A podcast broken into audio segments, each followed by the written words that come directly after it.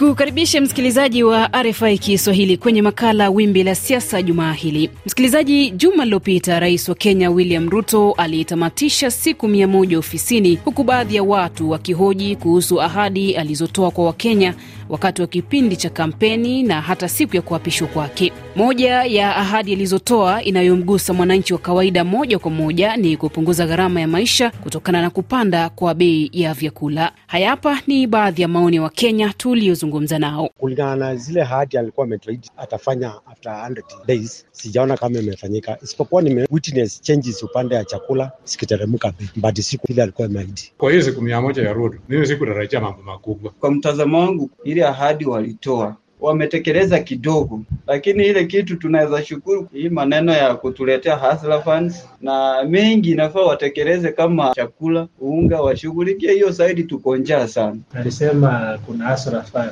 hustler fund ya mia tano inanisaidia wapi? Kwa maoni yangu, kuna kitu chochote amejaribu kusaidia wananchi, sababu gharama ya vitu za mwananchi ya kawaida ziko juu sana.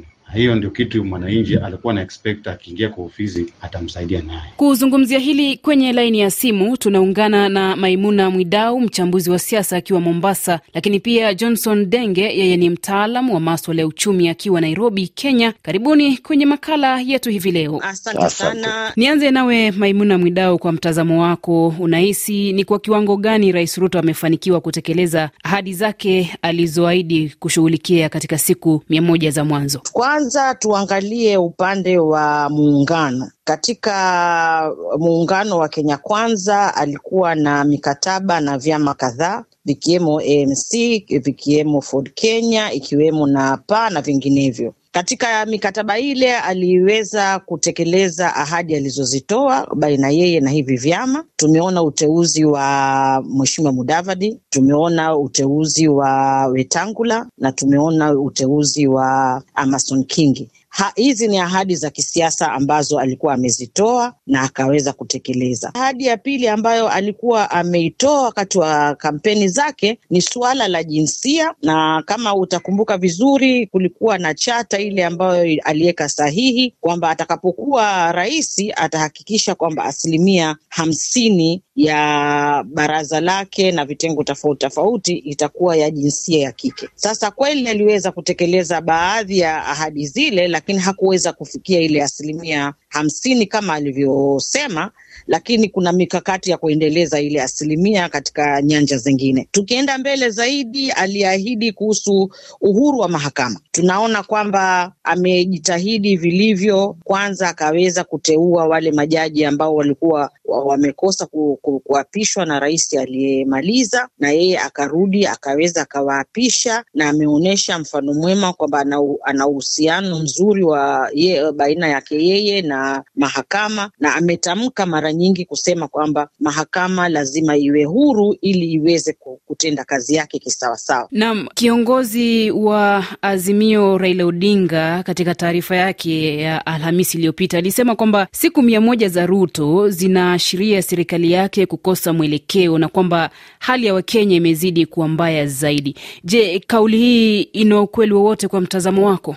Um, mkuu wa upinzani uh, kusema kweli ame, anazungumzia masuala pengine ya hali ya maisha kwamba chakula bado ni ghali na kwamba ilisemekana unga utapunguzwa, haujapungua. Uh, ukiangalia kweli mafuta ni hali ni ngumu kwa wale ambao wanafanya biashara za, za kuendesha magari ama mabodaboda, lakini mas, kuna masuala ambayo yanaweza kutekelezwa kwa siku mia moja na kuna masuala yataka kutekelezwa kwa muda mrefu. Kwa hiyo labda tutegemee bajeti ijayo kutakuwa na mabadiliko makubwa ambayo tutaweza kuona itafanya uchumi wa nchi uwe ambao nafuu kwa mwananchi wa kawaida.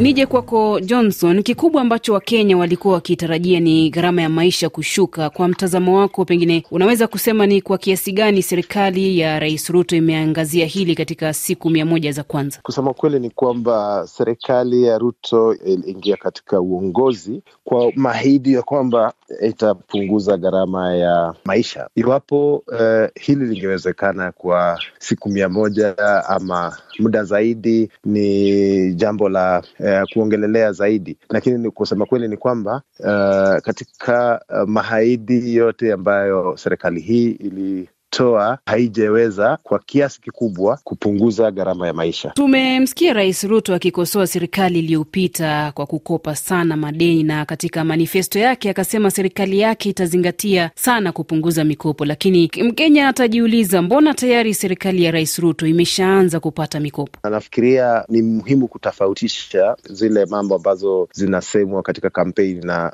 uh, ukweli wa mambo kuendesha serikali. Ukiangalia vizuri kwamba eh, mahali serikali ilikuwa eh, haingeweza kufanya bila mikopo, labda de, lile ambalo linafaa kufanywa ambalo eh, natarajia serikali hii imeanza ni kujaribu kukopa mikopo ambayo ni ya bei nafuu, kujaribu kupunguza kukopa hasa kwa soko la nyumbani na kujaribu kukopa uh, nje na kujaribu kukopa mikopo ambayo sizo za kibiashara ama zile sio commercial debt. Lakini ukweli wa mambo ni kwamba deni la kitaifa la, linaendelea kuwa donda kuu kwa eh, nchi hii na litaendelea kwa muda eh, iwapo eh, hawatachukua kuanza labda kunegotiate ama kuongelea tena zile mikopo na watu ambao wametupea mikopo eh, mwanzoni na kujaribu kupunguza matumizi ama kuziweka katika mahali ambapo zinafaa kutumika vizuri. Maimuna Mwidau, katika siku mia moja za Rais Ruto ofisini tumeshuhudia baadhi ya viongozi na haswa walioteuliwa na Rais Ruto ambao walikuwa na kesi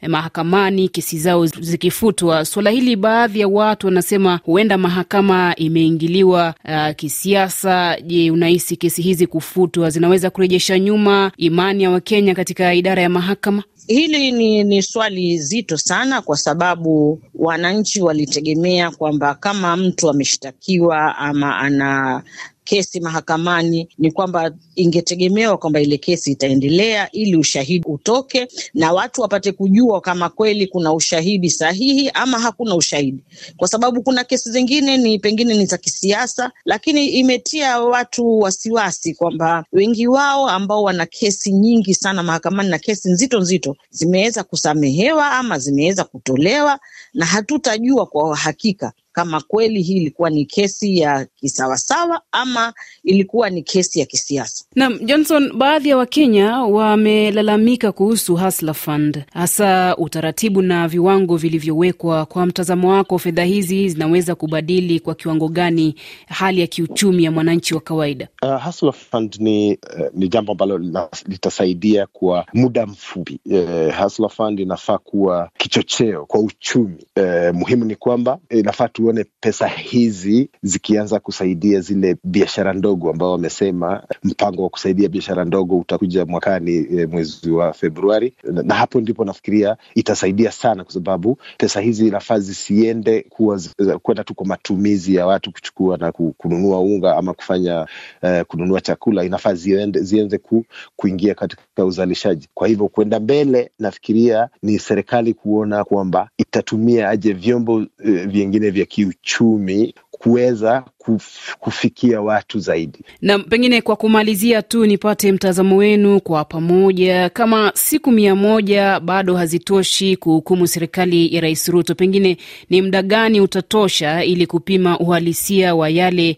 aliyoahidi? Nianze na wewe Maimuna, kisha Johnson. Nafikiria kwamba muda wa siku mia moja ni vizuri kuanza kuangalia mwelekeo wa serikali. Tukisema tutaipa muda kamili itakuwa pengine kuna vitu hapa katikati tutavikosa kuvifuatilia. Ni lazima viwe vinafuatiliwa hata kila mwezi. Kumekuwa na mambo kadhaa na, nafikiria ambayo yalileta shida sana ambayo Wakenya watangojea kwa muda hasa, sidhani kwa siku mia moja zingine zijazo. Shida hizi zitaendelea hasa kwa labda mwaka mmoja, tukishaona ile bajeti yao ya mwezi wa sita ama ya mwaka ujao, na tuone kwamba watakuwa wamewekea nafuu hasa mahali ambapo Wakenya wanafunyika.